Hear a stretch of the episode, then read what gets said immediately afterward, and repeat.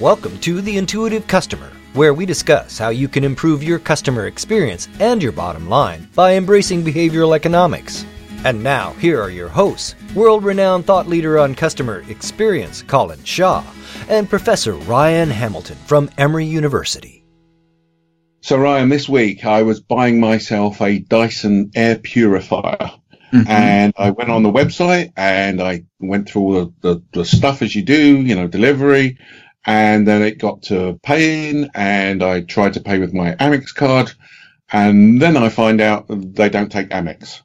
Um, and I, I won't bore you with the whole thing, but I got really frustrated with all this and it made me think, and this sort of goes back a, a few years now, certainly for me, which is one of the topics that's really interested, always interested me is just a basic question of what is an emotion? What, when we talk about emotion, what are we actually talking about? We, we know that emotion is really important in a customer's experience, but what is it and what's, what's happening? Yeah. Emotion is one of those uh, great terms that we run into a lot in psychology where everybody uses the word, everybody on some level intuitively kind of knows what it means, but when it comes time to define it and to stake out the boundaries and say, no, this is an emotion, this is not, and this is how we define them, it gets really complicated really fast. Um, so we'll do our best uh, in, in 20 or 30 minutes right now to define an emotion and, and give us some ways of, of grappling with it. But, you know, to your point, the reason you've been struggling with it for several years, um, you know, and, and developing approaches for understanding it for several years is because it's really complicated. So let's let's handle the basics with the understanding that there will be much more to learn and possibly to talk about even on future episodes. Uh, maybe we can start by talking about the difference between an emotion and a mood. Yep. So um, we we oftentimes will use these terms kind of interchangeably in our uh, everyday uh, language. But from a scientific perspective, moods tend to be a little bit more general and uh, less uh, strong than emotions. So when we talk about mood, usually we're talking about just kind of valence, so just positive or negative. So I'm in a good mood or I'm in a bad mood. Emotions are more specific than that and tend to be more intensely felt. And so there are a lot of specific emotions that have been studied. Anger, disgust, sadness, um, fear, shame, guilt. Those are emotions, whereas mood tends to be more kind of just positive or, or negative. And again, you, you know more about this than I, but isn't mood also, I read that mood is uh, to do with length of the emotion, if you like. Maybe I'm mentioning the wrong words, but I can be in a mood and, and that therefore feeling that for a longer period of time. To the extent that they're more general and less intense, I would expect that they kind of ebb and flow more slowly than do yeah. emotions, right? So emotions are kind of more sharp peaks um, and tend to be harder to sustain over a long period, whereas you can be in a bad mood for a long time. Um, uh, whereas it might be hard to, to maintain intense anger for a, the same period of time. So I, th- I think that's right. Yeah, yeah. And and and the other thing I I learned back in the day was, and I think it's because it comes out, emotion comes out of the Latin, and the the key part of the word emotion is motion. In other words, it you know for me it's sort of forcing you to do something, not necessarily forcing, maybe forcing is the wrong word to use, but, um, it's to do with motion. It's, you know, something mm. happens, you feel something, therefore you do something. Does that make sense? Oh, that's interesting. I hadn't heard that. Um, so therefore emotion would be like electronic motion, right? From the Latin. Um, or so it's like it would be eye eye motion. It, yeah, well, you, are going to have to pay royalties on that because Apple's already got it trademarked. But yeah, so emotion from the Latin for motion experienced on an electronic device, I think is is the right. Yeah, no, I, right. Yeah, I hadn't heard that. That makes sense though. So we can think of emotion as being um, kind of a motivating force. It causes you to react Correct. in this way. Um, and later in, in the podcast, we're going to talk about one of the more popular theories of emotion. Um, and I think that, that that definition lines up well with that. Um, so the the reason we want to understand emotions is so that we understand what they cause people to do, right? And how they cause people to react. Yeah, and, and certainly, I mean, this is something we've been talking about in Beyond Philosophy since literally 2002 when I wrote my first book uh, on building great customer experiences.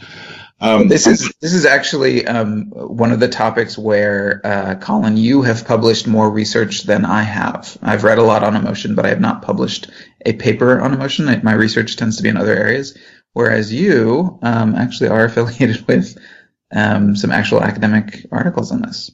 Absolutely, this is where I get this sense of superiority now over. Yeah, no, I'm I'm I'm slinking down in my chair. You can probably hear it, um, exposing my neck. You know, uh, all of the. Boy what, boy, what are you doing at the back of the class? Are you paying attention?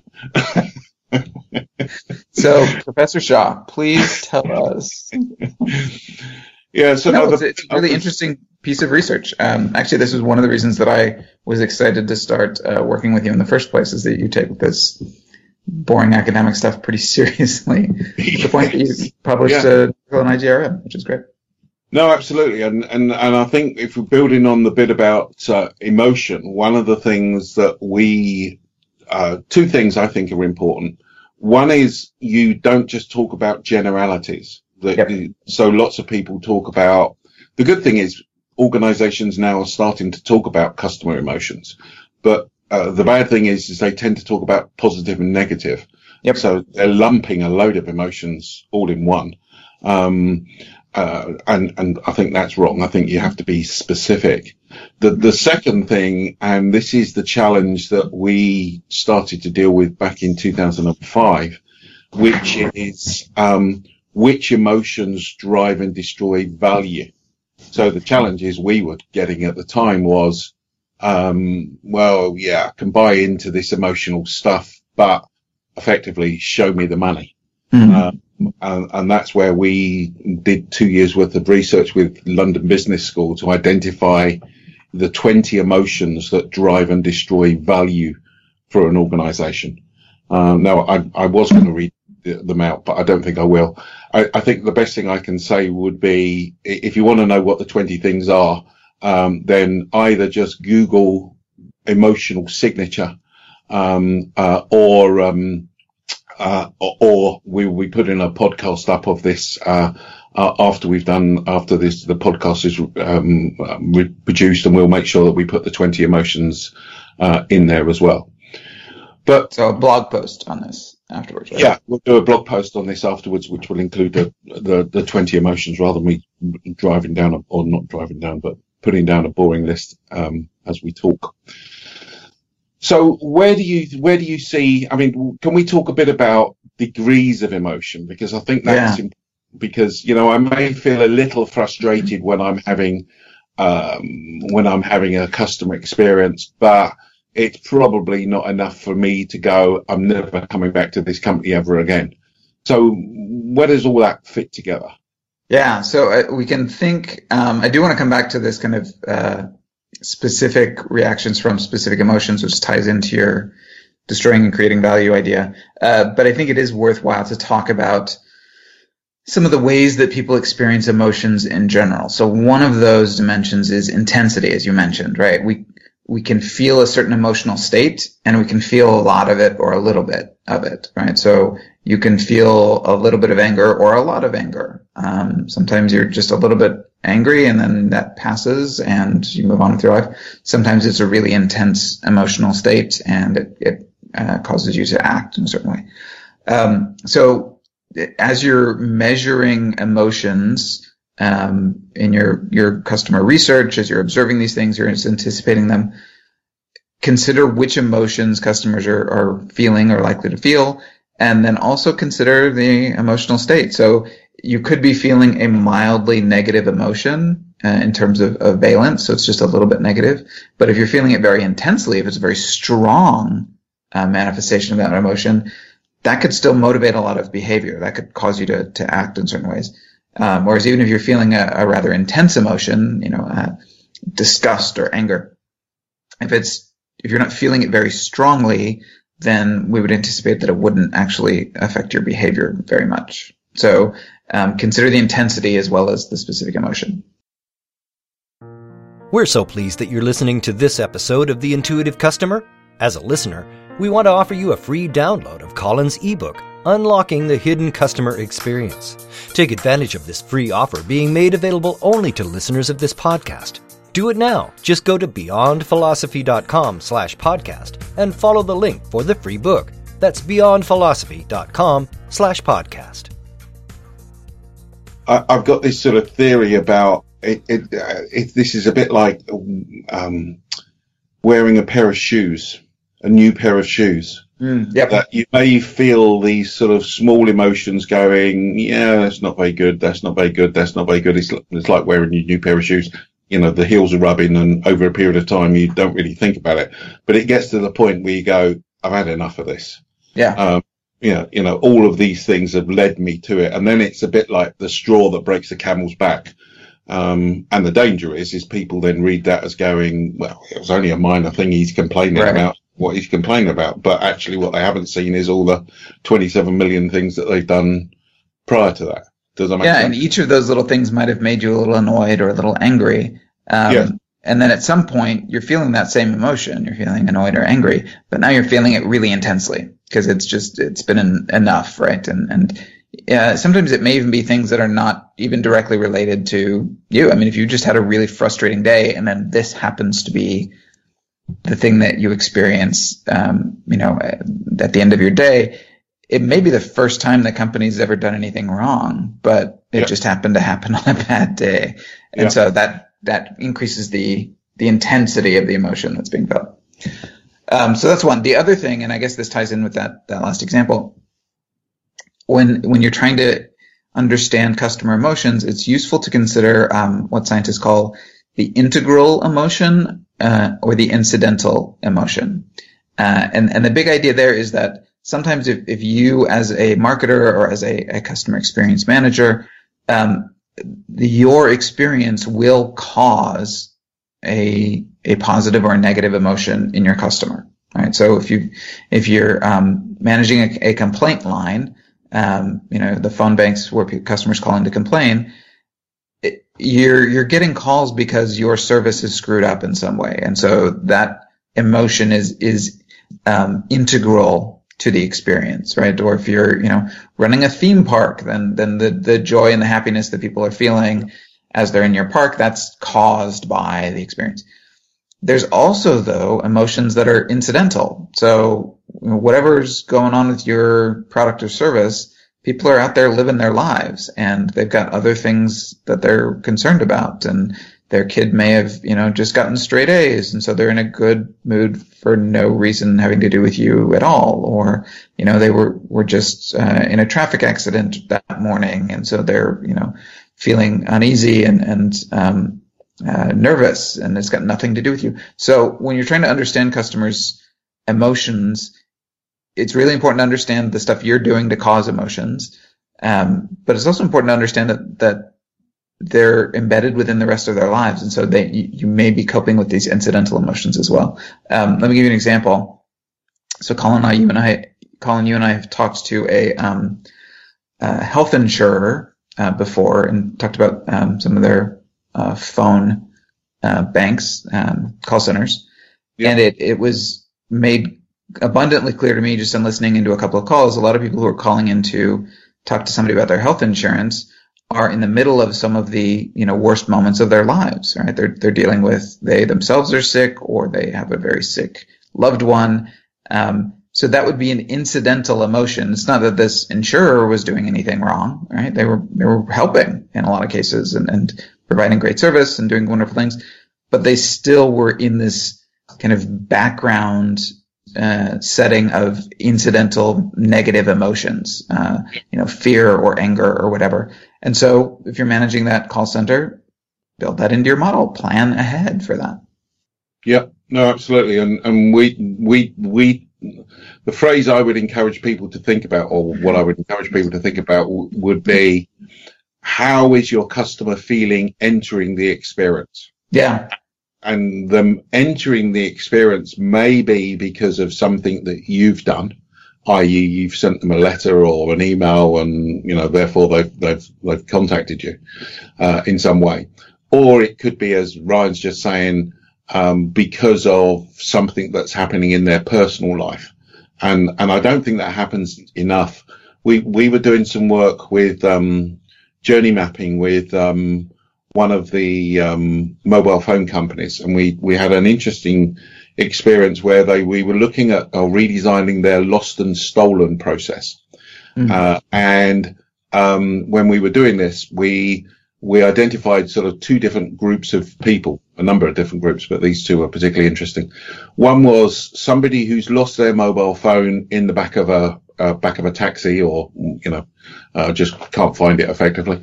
Um, and when they phoned into the call center, how were they feeling? Yeah. Um, and, and they were feeling annoyed and things like that. So we defined what the emotion was that they were feeling when they, when they called in. The the other one was um, if you're if it's eleven thirty at night and you've just been mugged and your kids are at home alone, then how do you feel? Yeah, um, mm. and your, your your emotional state is very different. The issue is the mobile phone company was treating the same the, both instances in the same way. Yeah. Um, and asking the really intelligent question of, have you got your account number? Um, um, and you know, so consequently, you, you have to think about the emotional state of the customer coming into the experience to be able to design that experience differently to make it um, to make it most effective. I think that's great. Or, I mean, you know, to be clear, there are a lot of service encounters, a lot of customer experiences where there's not going to be a consistent entry emotion, right? So it it, it could be that people are feeling all kinds of different things and there's really no way to know. But if you don't ask, right, if you're not at least looking, uh, it could be that there are consistent patterns that, you know, at a certain time of day, you tend to get people who are happier than at other times of day or, you know, after a major event or, or for certain reasons, people are feeling different emotional states. Um, and if you're not looking into it, then, um, then there's no chance you're going to be able to respond accordingly. And you said you wanted to, to, go back to the whole value bit and, yeah, and so look at the whole value piece because the emotion that you're evoke, invoking in your customer should be an emotion that drives value, i.e. Right. you're going to get something out of it.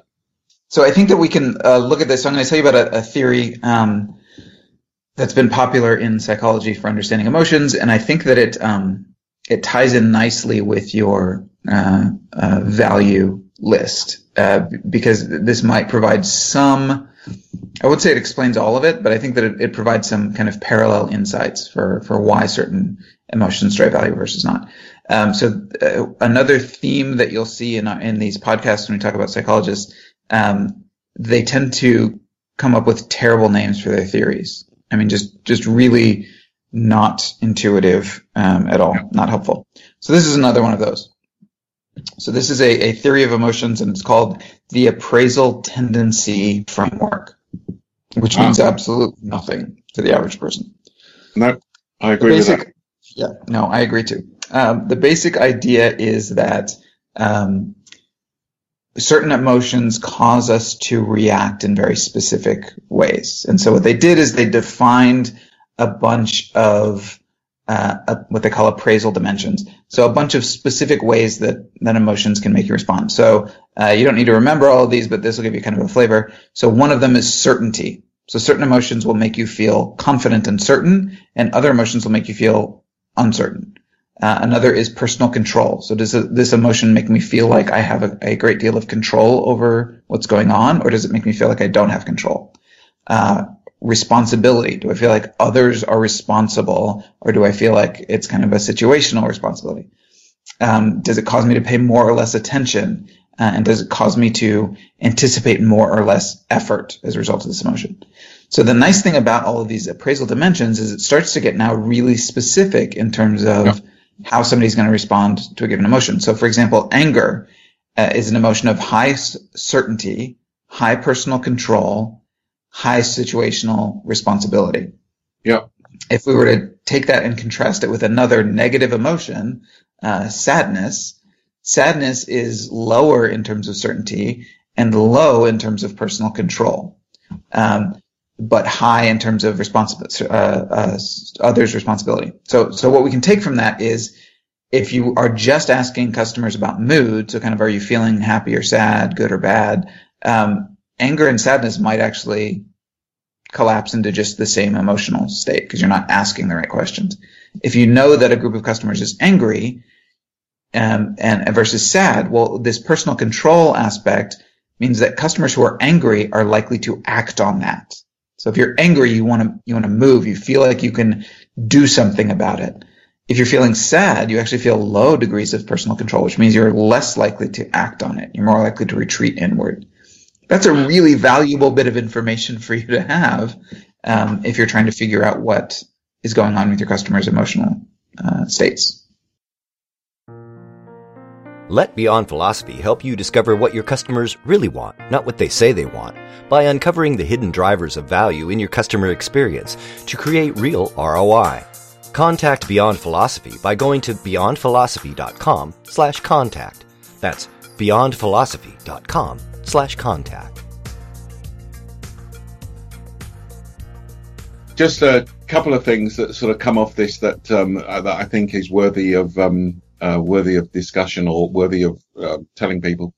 Um, the whole thing around, uh, well, and this is one of my favorite topics, uh, peak end rule mm. and customer loyalty and how a memory is created and memories are created through the peak and the end emotion that you're feeling.